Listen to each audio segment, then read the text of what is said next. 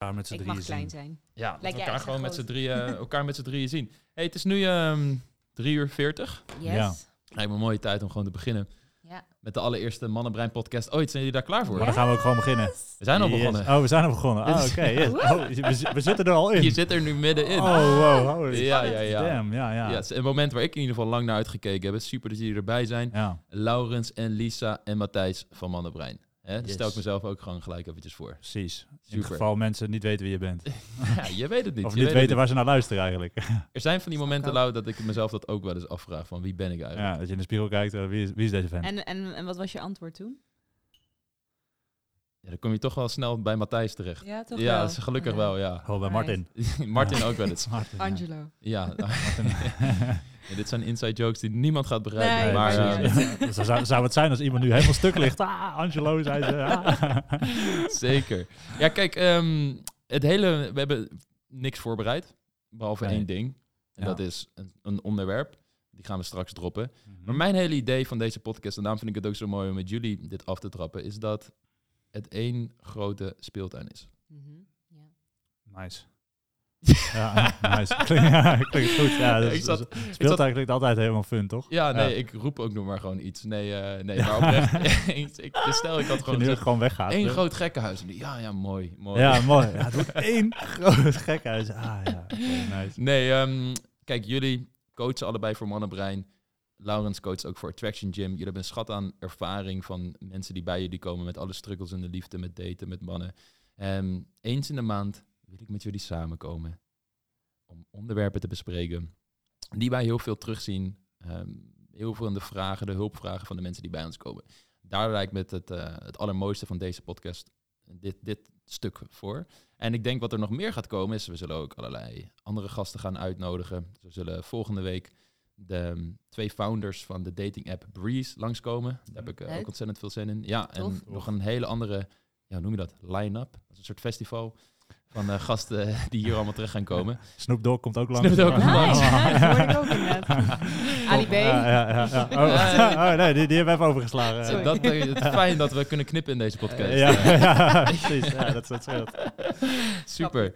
Nee, ehm, laten we er gewoon gelijk inspringen dan voor de tweede keer. Hè? Nu heb je wel een soort van een moment van, oh, nu gaat het echt beginnen. Oké, nu gaat het dus echt Alright. Ja, beginnen. dus Yes. trek je overhemd aan en zo, dan gaan we, Ja, ja, precies. Nou, gaan we nu de persona uitleven. Juist. En het onderwerp wat we deze keer wilden bespreken is... Wanneer weet je of je echt klaar bent voor een relatie? We krijgen wel eens vragen en ik ben heel erg benieuwd hoe dat bij jullie is. Van, ja, ik heb veel meegemaakt in mijn leven. Ik kom uit slechte relaties en ik werk aan mezelf. Maar wanneer weet ik nou wanneer het een soort van af is... en ik in staat ben om een liefdevolle relatie aan te gaan en te onderhouden? Wat een ontzettend grote vraag is. En het is ook iets wat wij altijd zeggen van werk aan jezelf, heel jezelf, ga met je oude verhaal aan de slag. Maar hoe weet je nou of je dat als het ware een soort van genoeg gedaan hebt dat het goed gaat komen? Of Mhm. maakt het niet zoveel uit? Ja, dus eh, ik ben heel benieuwd naar jullie, jullie antwoorden erop. Hè? Spit, spit the truth. ja, eh, Nou, ik hoorde dat Lisa nu gaat vertellen Oh, het ik? exact het moment wanneer je klaar Ja? bent. Gewoon precies de Morgen. check morgen. Nou, Check hem in. nou, goed. Morgen is het relatietijd. Helder. Ja, ja. Ja. En eh, hebben jullie een casus in je hoofd waar je van zegt van, oh ja, dit is precies zo'n dame bijvoorbeeld, of een man, in jouw geval ook, eh, nou, Mhm. waar die met deze vraag zat en, en hoe was dat voor hen? Ja. ja, heel toevallig nog eh, deze week had ik een coaching call gedaan voor, voor de heren, dus eh, voor, eh, voor Attraction Gym. En eh, er was iemand en nou, die stelde eigenlijk precies deze vraag. Die had een, eh, een dame ontmoet en het nou, was ontzettend leuk, klikte heel erg tussen, tussen hen. Eh, en uiteindelijk werd het steeds serieuzer en serieuzer. Tot op een gegeven moment het punt kwam dat hij eigenlijk een beetje bang werd. Van, oh, shit, ja, wat, wat, gaat dit worden? Het wordt wel, wordt wel heel serieus. Maar aan de andere kant wi- wilde hij het wel. Nou goed, eindstand eh, heeft hij uiteindelijk ja, toch tegen haar gezegd dat hij het nu niet weet. of hij er überhaupt wel klaar voor is. En hij kwam met precies die vraag, kwam hij eigenlijk naar mij. Van, van ja, van, ik, ik, ik weet het nu eigenlijk nog steeds niet. Eh, en ja, wat moet ik hier precies in doen? En het ding bij hem was dat er... Hij had eigenlijk nog niet zo heel erg veel datingervaring. En ook niet heel erg veel verschillende vrouwen nog gedate. Ehm, en maar hij kwam er wel iedere keer achter dat als hij dan met iemand deed, dat, hij, dat er steeds uiteindelijk op een punt dat het echt soort van serieus begon te worden, dat hij wel weer met bepaalde ja, excuses kwam of dingen kwam waardoor dan uiteindelijk toch niet kon werken. Of, of toch uiteindelijk Hmm. dat, dat, dat hij het niet deed. Dus bijvoorbeeld in dit geval vergeleek hij haar dan toch de hele tijd met andere vrouwen. En had hij zoiets van, ja, misschien is er nog wel een vrouw die ik nog leuker, nog aantrekkelijker vind. Dus ja, is dat ik- niet ook een beetje van niet. deze tijd? Want dat hoor je nu ook vaker. ja precies. Ja, er is, Zoveel keus. Precies, er is gewoon eh, ja, ontzettend veel eh, keus. En het, ik denk dat dingen als eh, sociale media natuurlijk hier ook niet helemaal bij helpen. Als je de hele tijd ja, eh, men- andere mensen ziet die in ja, gelukkige relaties lijken te zitten. Het is natuurlijk altijd nog maar de vraag. Maar dat je de hele tijd aan het kijken bent van ja, van is het voor, ja wanneer is het nou eigenlijk het perfecte moment? Mm.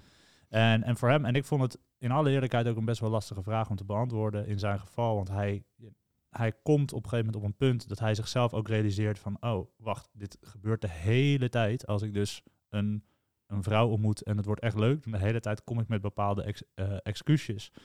En aan de ene kant kan je dan zeggen van, ja, ga daar eens mee aan de slag. Waar komen die excuses vandaan? Hoe zit dat? Waar zit die angst om te binden? Ehm, ga daar iets mee doen. En aan de andere kant zou je ook kunnen zeggen van ja, juist de stap om dat toch aan te gaan. En natuurlijk onderwijl ermee aan, te, eh, eh, aan de slag te gaan. En natuurlijk ook dat te blijven communiceren met je eh, partner. Zou ook een hele mooie stap zijn om er doorheen te groeien. Maar wanneer is nou het punt van ja, ben ik er echt klaar voor? Mm. Of moet ik dit eerst nog in mijn eentje gaan, gaan fixen? Heeft deze man eerdere relaties gehad? Hij heeft, naar ik me kan herinneren, eh, ja, twee kortstondige relaties gehad. En voor de rest ja, wel hier en daar wat gedate. Maar zoals ik al zei, niet super veel ervaring nog. Dus in dat geval, Hoe oud is die? hij is, eh, ik weet het eigenlijk niet. Volgens mij eind 20er, 30er, 20, 40er? begin 30. Ja, zoiets. Zit hij ook echt precies in die millennial fase waarin alles heel lastig is. Ja, zeker. Dat, Ja. dat speelt absoluut mee. Dat Ja. speelt absoluut mee. Maar er zijn natuurlijk zat voorbeelden van mensen die in de millennial fase zitten en wel een keuze durven te maken. Mhm. En dat is hier volgens mij de grote vraag van hoeveel, hoeveel van zijn twijfels is cultuur, als in de tijd waarin we leven, social media, heel veel verschillende vrouwen zien, allemaal als je ook op dating apps zit, continu een aanbod krijgt van nieuwe matches en dan elke keer denkt, oh maar deze vrouw heeft deze feature, deze vrouw is blond, deze vrouw die heeft dit gestudeerd wat ook weer een interesse is van mij, waardoor je eigenlijk alles in één persoon de hele tijd wilt en daardoor voor niemand kan kiezen. Mhm. Tuurlijk, dat speelt mee.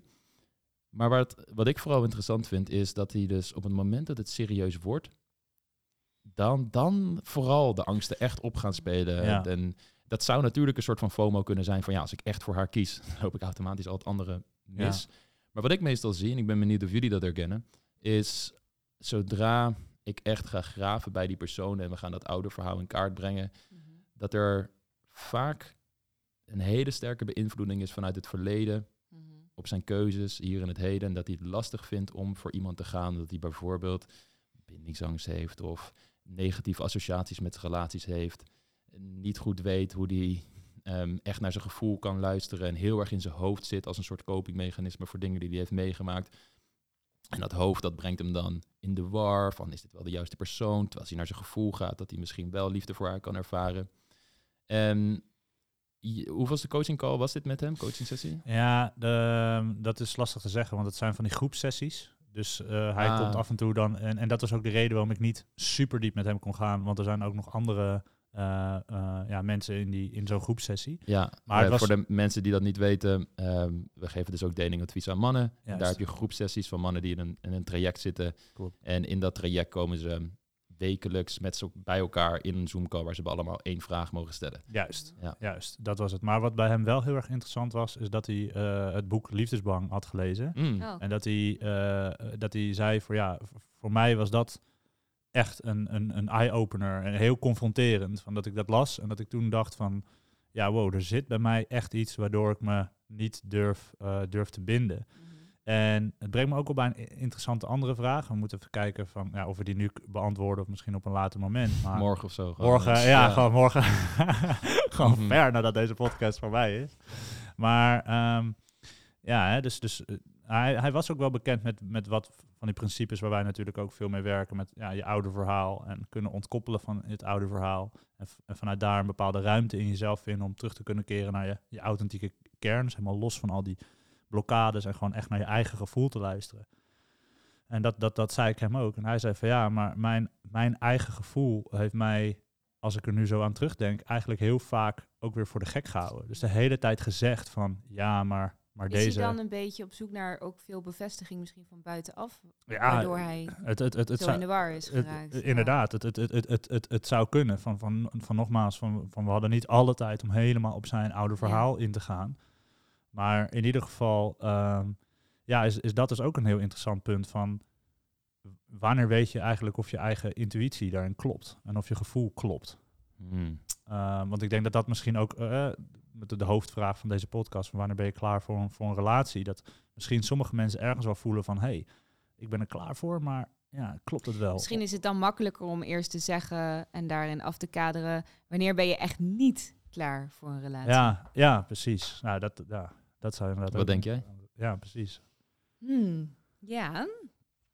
Ehm, ik denk dat het vooral met motivatie, de juiste motivatie te maken heeft. Dus wanneer jij echt op zoek bent naar eh, een bepaald soort bevestiging van de ander, of ehm, ja, dat je, dat je gewoon die, niet de juiste motivatie hebt om te gaan daten of zo. Mhm. En niet juiste motivaties, bijvoorbeeld, oké, ik voel mij niet geliefd of niet goed over mezelf en de liefde van iemand anders zou mij wel goed Dus laten die moet dat voelen. dan voor jou gaan invullen. Ja, en ja, je ook- wil iets van die ander halen wat je dus bij jezelf mist. Hmm. En, en diegene, ja, dus je zoekt het extern om dat voor jou ja, te gaan opvullen. Ja. Ja, dat, dat, dat kun je eigenlijk niet buiten jezelf op die manier gaan zoeken, want dat is heel Mhm. zonde. En dan leg je ook iets op iemand anders wat die ander nooit voor jou zou kunnen vervullen. Mhm, mhm. Ja, absoluut. En dan kom je dus in bij, oké, stel je hebt dat. Dus je merkt van, oké, ergens zit er een gebrek aan liefde bij mij. Ergens zit er een laag zelfbeeld waarbij ik mezelf niet waardig genoeg acht voor die persoon die ik ontmoet heb. Want die is zo leuk en noem maar op, maar toch wil ik hem heel erg graag. Moet je dan eerst zelf aan de slag gaan met dat gevoel? Of is het juist heel goed om te gaan daten, te blijven daten en te gaan kijken hoe ver je komt? Omdat misschien een gedeelte van de oplossing wel in het contact met die ander zit. Ja, ik ben van mening dat je het juist wel moet proberen, eigenlijk. Omdat het is juist goed om vanuit jezelf al dingen te gaan leren en te gaan ontdekken. Dus wat werkt voor jou en wat werkt niet. Je gaat echt dat sociale contact met iemand anders aan, wat heel erg interessant is. En je hoeft ook niet meteen te gaan daten met het idee van, oh, dit wordt echt de persoon waarmee ik moet gaan trouwen. Ik denk dat je gaandeweg heel veel over jezelf leert en heel veel reflectie krijgt over jezelf. Juist door dat contact met mensen aan te gaan. Daar leer je vaak meer van dan dat je heel erg in je eigen schulpje blijft. Ja, grotendeel eens. En wat een soort extra nuance is die ik daar nog bij heb altijd. Dit is wel interessant.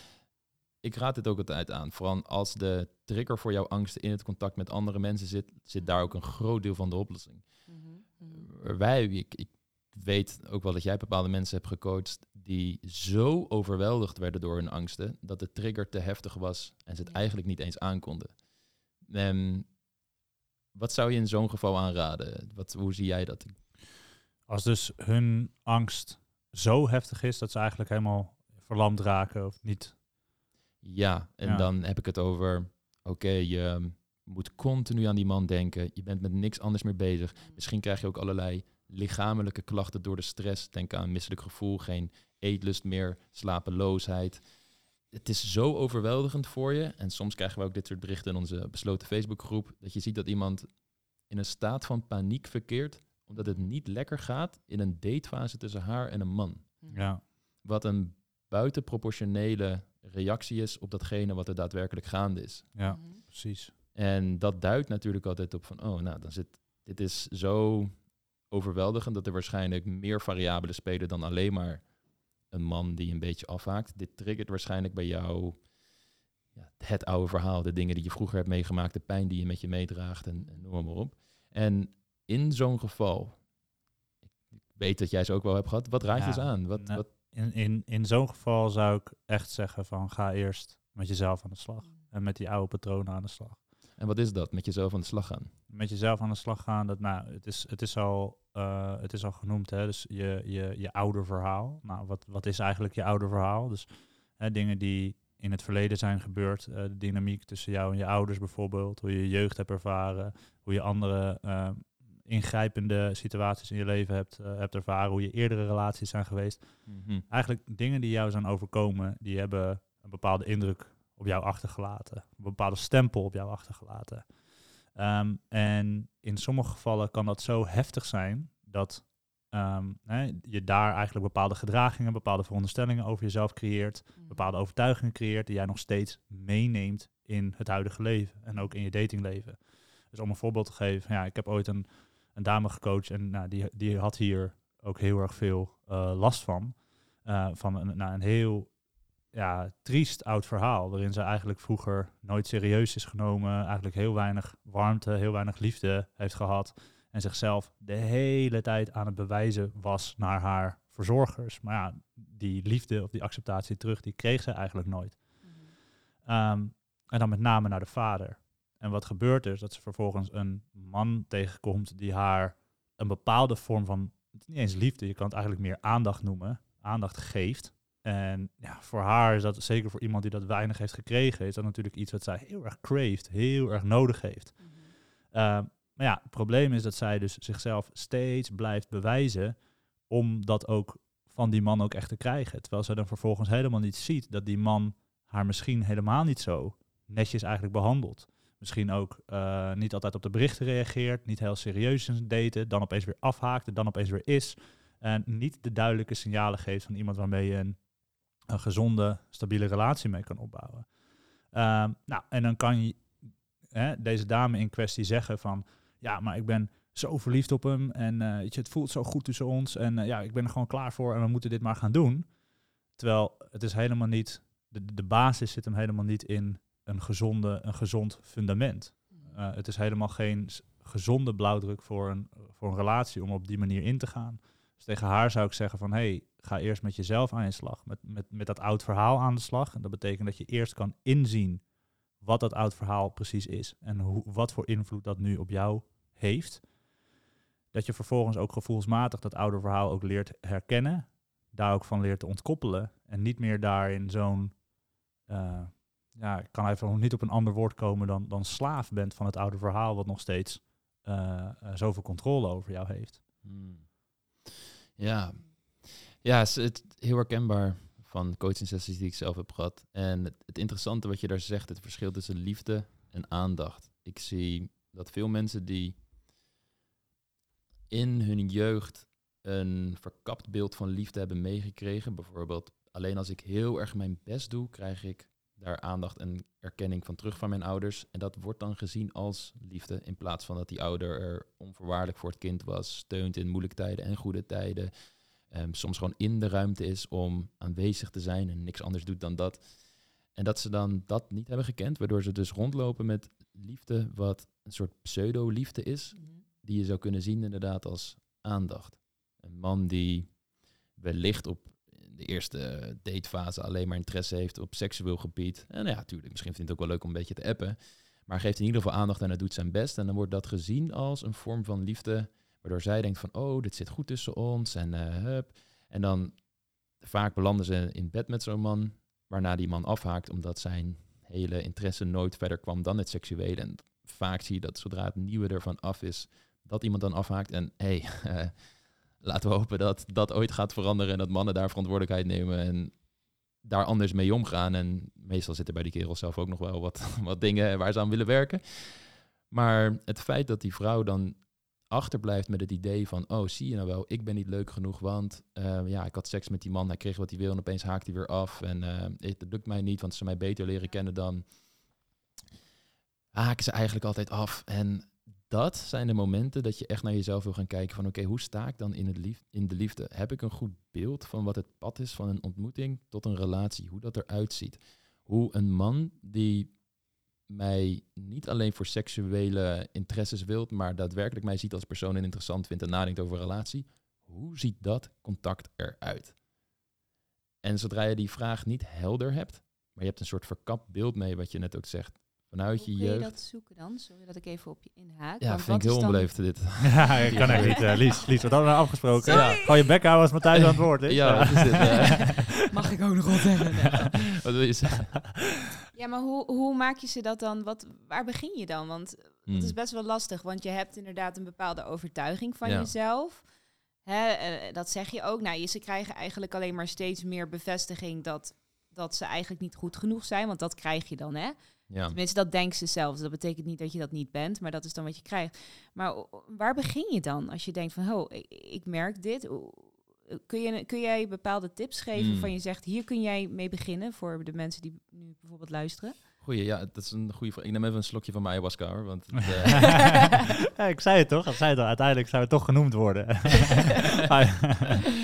Ehm, ja.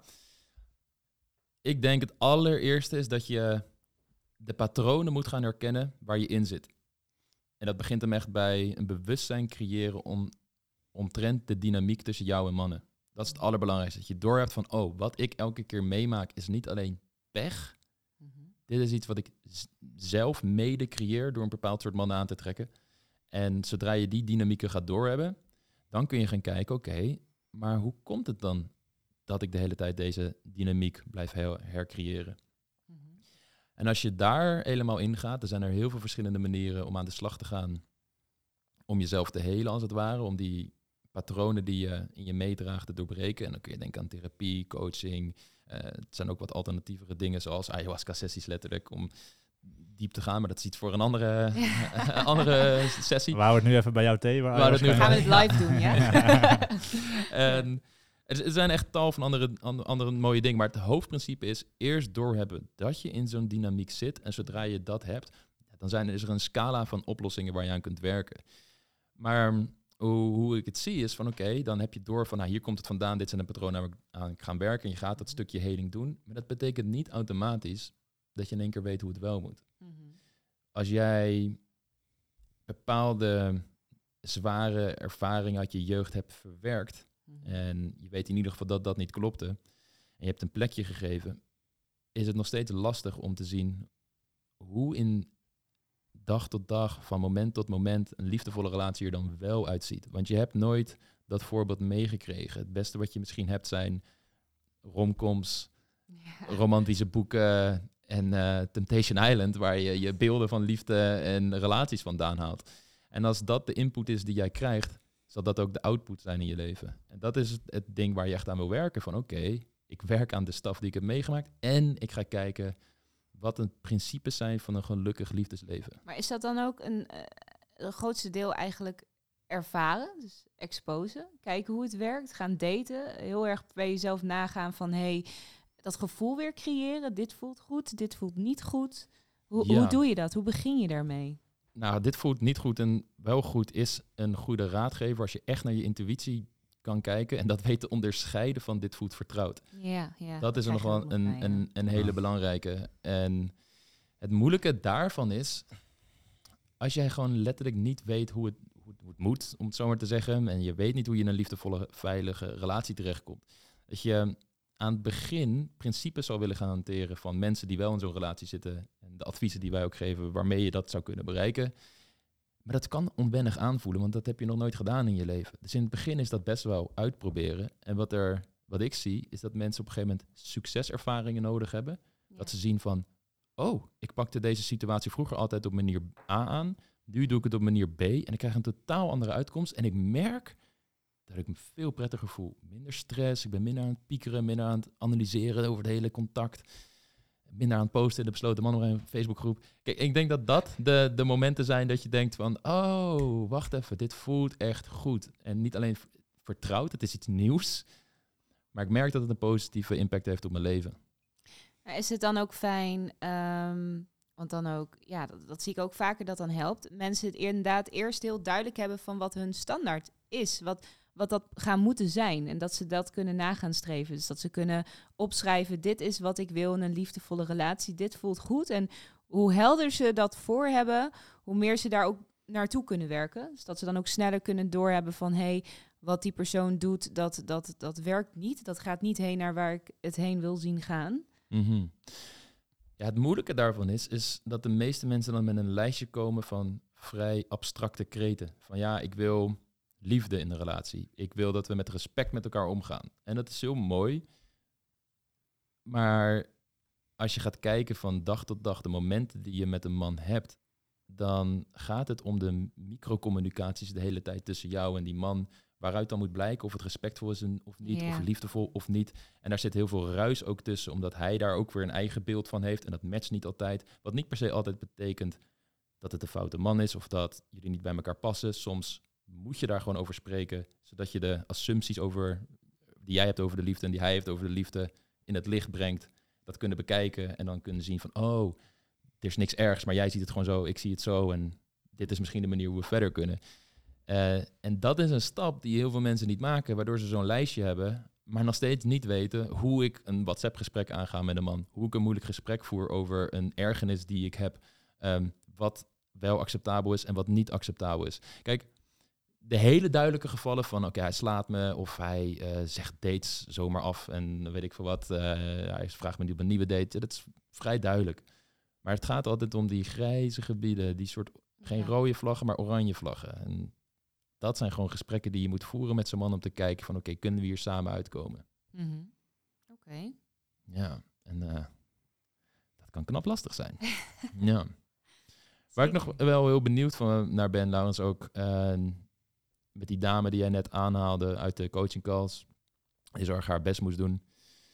Hoe staat zij nu in het contact met mannen? Hoe is dat, hoe is dat voor haar aan het veranderen? Nou, zij, heeft, eh, zij is uiteindelijk ook een eh, één op één eh, traject aangegaan om echt met hetgeen aan de slag te gaan wat wij nu eh, nou, bespreken. Dus Mhm. echt met, met de oude verhaal. eh, nou, daarvan ontkoppelen en eh, volgens een heel nieuwe blauwdruk eh, te gaan leven en in contact met eh, mannen te staan. En dat is met wat eh, horten en stoten gegaan. Dus eh, nou, af en toe dat ze dan weer even zo'n zo'n terugval heeft gemaakt. Maar ja, kan je er natuurlijk ook niet kwa- kwalijk nemen als je zo lang volgens zo'n ja, oude blueprint hebt geleefd. Eh, maar nu heeft ze, daar, eh, heeft ze daar echt een shi- shift in gemaakt. En wat voor haar heel belangrijk daarin was geweest, was op een gegeven moment ehm, bewust even stoppen met daten. Mhm. Dus gewoon even, oké, Mm. nu stoppen met daten, terug naar mezelf, aan mezelf sleutelen, heel goed bij mezelf nagaan van nou, ehm, niet, zo, niet zozeer alleen de vraag wat, wat wil ik, maar ehm, wat heb ik nodig? En ehm, wat heb ik nodig? Echt, dat, dat is, vind ik zelf dan een hele mooie vraag. Hè? Dus echt iets wat je jezelf zou willen geven, maar wel dus vanuit de juiste plek.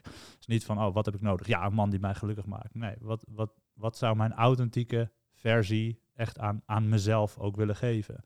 Eh, nou, even wat rust. Even gewoon niet al de hele tijd al die mannen en al die soort van impulsen, de hele tijd die verwarring, maar gewoon even die tijd voor mezelf om, eh, om dat te doen. En eh, dat heeft ze gedaan, waarna zij ehm, terug is gekomen naar daten en daar nu veel meer rust in heeft. Dus als zij nu met iemand date, dat zij veel meer bij haarzelf kan blijven en veel beter kan aanvoelen van hé, hey, maar wacht, wat vind ik eigenlijk echt van deze man en echt van dit gedrag? In plaats van er ja, heel erg in meegaan en zichzelf eh, verliezen. Dat is op dit moment eh, ja, nog steeds iets waar zij nog mee aan het oefenen is, maar wel een heel duidelijk verschil met, met de eerste keer. Ja, dat, dat zij als. Eerst was het echt als, als er dan een man was die dan opeens niet meer reageerde, dat zij ja, daar direct ehm, heel erg achteraan ging. Eh, op een gegeven moment dan ook wel hè, heeft gedacht van, nou ja, dat is niet goed. Dus ik, dus ik zou me maar moeten, moeten afleiden op zulke momenten. Maar dan ging ze zich heel erg onrustig afleiden door Mm. allemaal dingen te doen. Weet je wel, oh ja, niet met die man bezig zijn. Maar ja, het feit dat je zo onrustig op zoek bent naar afleiding, betekent dat je eigenlijk nog steeds heel erg met hem bezig bent. Ja.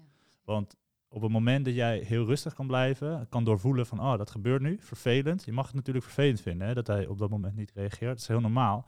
Maar een bepaalde rust in jezelf kan vinden om vanuit die kanten goed na te gaan van, hé, hey, wat zou nu het beste voor mezelf zijn? Wat heb ik nu nodig? Kan zij veel makkelijker op zulke momenten echt naar zichzelf luisteren in plaats van uit meegaan in dat soort triggers.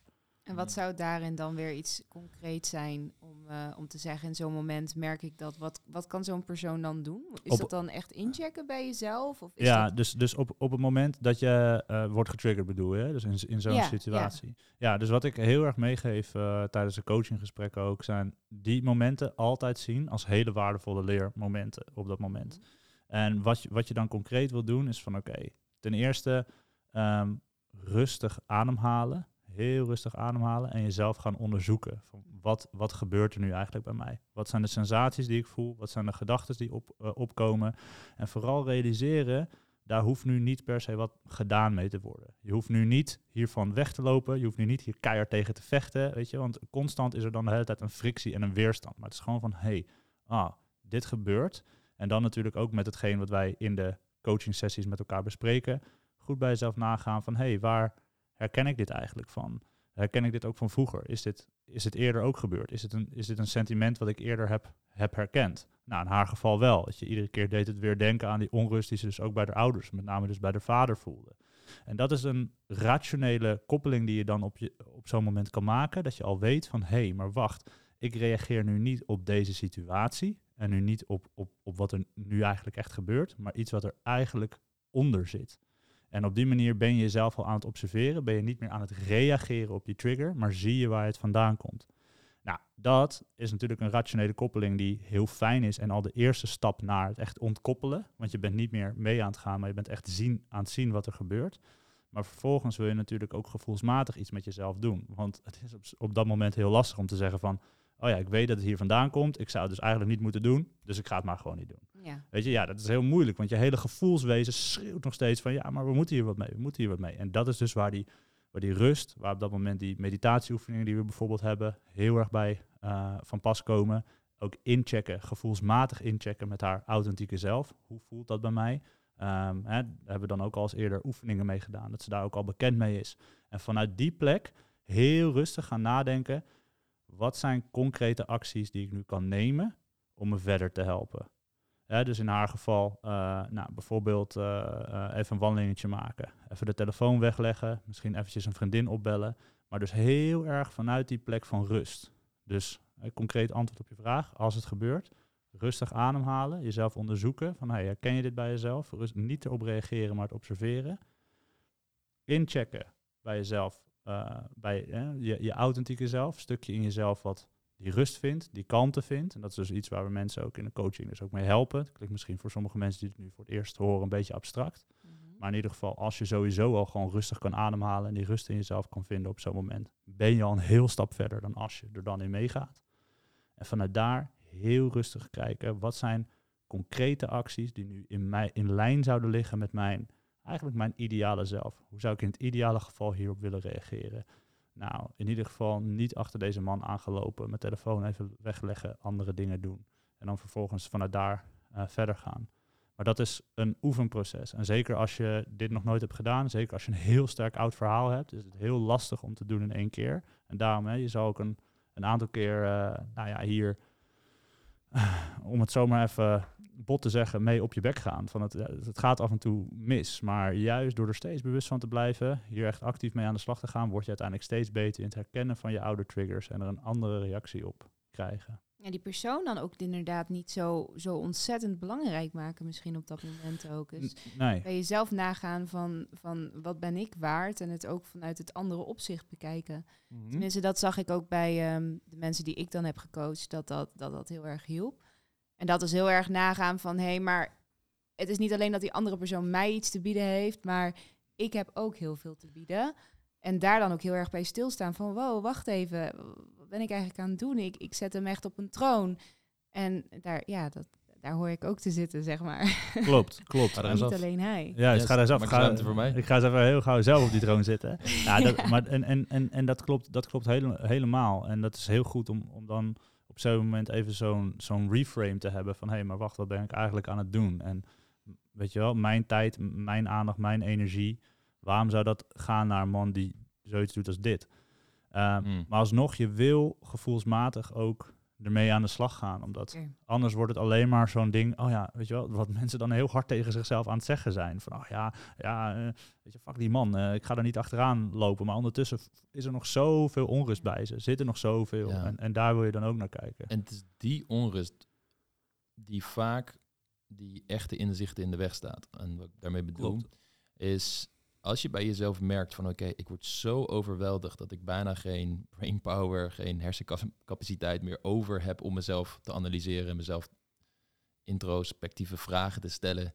Dat is vaak het moment om te stoppen met daten en te zeggen oké, voordat ik echt weer verder ga met daten en relaties aanga, ga ik eerst allerlei zaken doen om bij mij te kijken waar die heftige triggers vandaan komen. Wat zit daar? En dat in het licht brengen. Omdat dat zo'n zwaar emotioneel iets kan zijn, helpt het om dan soms de zwaardere triggers in het daten eventjes te laten voor wat het is, zodat je de ruimte hebt om dat echt te gaan te onderzoeken.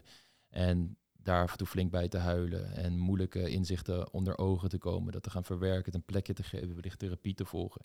En wanneer je merkt van, oh, ik kom nu echt meer in mijn kracht te staan, ik kan meer dingen uit het verleden loslaten, ik voel dat mijn energie niet meer zo vernauwend en verkrampend is, maar ik voel me sterker en ik merk dat ik mijn emoties beter kan reguleren.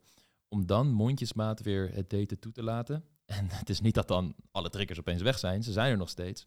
Maar ze zijn minder overweldigend, waardoor je dan toe bent aan een soort volgende stap, waarbij je in de relatie met die mannen door kan groeien. Dus oké, nu zijn die triggers er, die heftiger zijn dan je wellicht gewoon als je zelf gaat analyseren ervaart. Om dan daar inderdaad, weet je, zeg naar je ademhaling te gaan, je emoties te reguleren, nieuwe inzichten op te doen, te handelen vanuit liefde en veel meer vanuit, oké, wat is ook goed voor mijzelf, dat ik mezelf niet vergeet in dit contact, in plaats van alleen maar die man wil pleasen of wat het ook is, wat mijn patroon is. Dus heel kort gezegd hoor ik jullie eigenlijk zeggen, het is heel goed als je overweldigend wordt om eerst voor jezelf te kiezen. Daar te gaan onderzoeken wat er allemaal aan de hand is. Als je dat bij jezelf merkt, er is no shame in af en toe daten te laten voor wat het is. En als je dat werk levert, is er een grotere kans dat je weer terugstapt in de datingmarkt, de markt. Dat eh, je wel een leuke man bij de viskraam ziet staan. Om het eh, zo maar te zeggen. Ja, als dan opeens, pats, verschijnt hij daar bij de, bij de viskraam. En dan spreekt hij, eh, spreekt hij visje vangen. Precies, hij spreekt je aan van hey, ik heb eh, gehoord dat jij al je emotionele blokkades hebt opgelost. Dus eh, nu, dat val ik 100% werkt, voor je. Ja, ja, ja.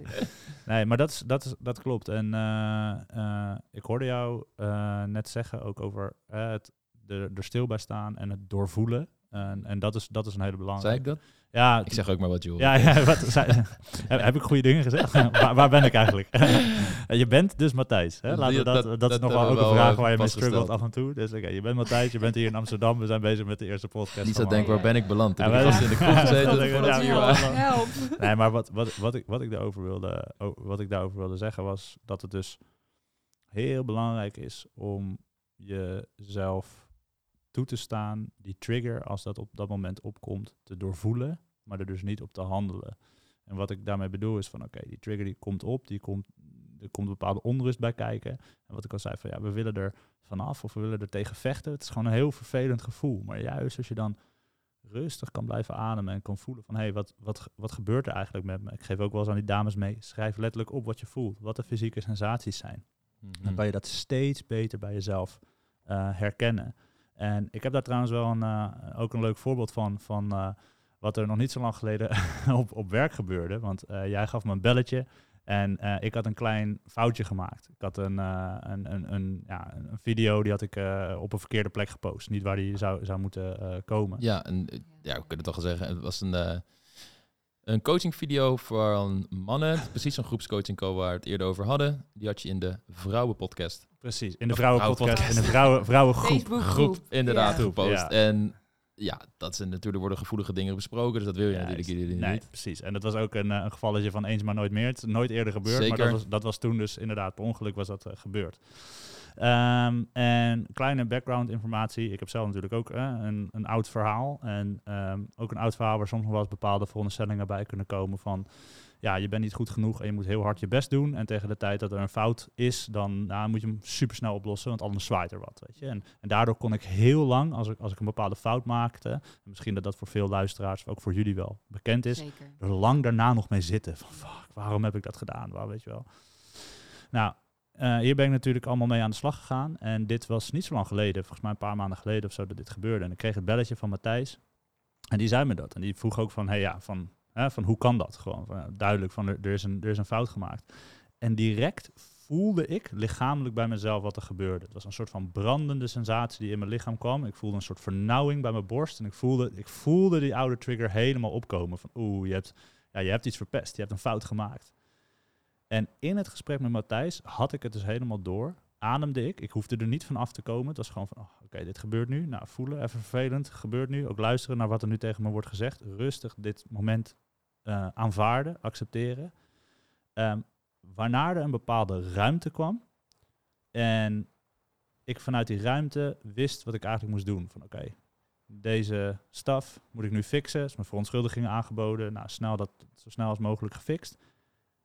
Maar daarna kon ik het ook gewoon laten. Daarna was het, was het geweest en kon ik het laten. En dat was, ik weet zeker, een aantal jaar geleden nog niet, had het nog niet zo sterk gekund. En dat was Mhm. dus heel erg, hè, dat is het punt wat ik wilde maken, jezelf toestaan die trigger te doorvoelen. Want door te doorvoelen ga je het niet alleen herkennen, maar ga je het ook verwerken. Mhm. En als je dat vaak aan het doen bent, dan kan je jezelf dus echt in de gaten houden van, oh hé, hey, wacht, dit gebeurt nu bij mij. Oké, ik herken dit, ik weet wat dit is.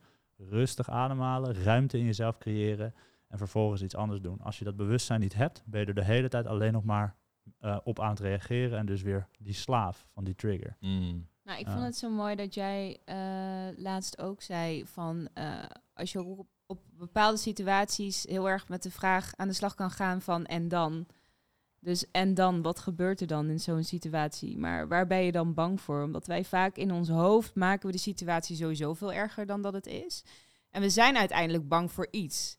Maar Mhm. als we elkaar constant blijven stellen van en dan, wat gebeurt er dan, wat gebeurt er dan, dan kom je uiteindelijk uit op, nou ja, eigenlijk is de situatie helemaal niet zo erg. Ja, en dan het ergste wat kan gebeuren zou dit kunnen zijn, maar zelfs dat is niet eens zo erg als de reactie als die ik nu zou hebben. Want er zijn ook altijd weer dingen die daarna komen die dat probleem dan weer op dat moment kunnen oplossen. Maar daar staan we in, in, in dat moment staan we daar niet bij stil. En ik denk dat dat ook heel erg past bij jou, bij dat invoelen Ja, van jezelf en, en, en de situatie leren begrijpen op dat moment. Klopt. En feedback krijgen. Ik merk dat het super belangrijk is dat andere mensen in je omgeving dat ook bij je kunnen opmerken. Bijvoorbeeld, ehm, ik was met iemand die nogal de neiging heeft in de paniek te schieten op het moment dat hij het gevoel heeft dat, ze, dat er iets is bij zijn vriendin. Dat hij dan eh, heel veel berichtjes gaat sturen van, eh, om maar weer in contact te komen, te kijken of er niks ergens is. Als misschien vriendin gewoon aan het werk is bijvoorbeeld of wat dan ook, maar ze reageert een keer kort af.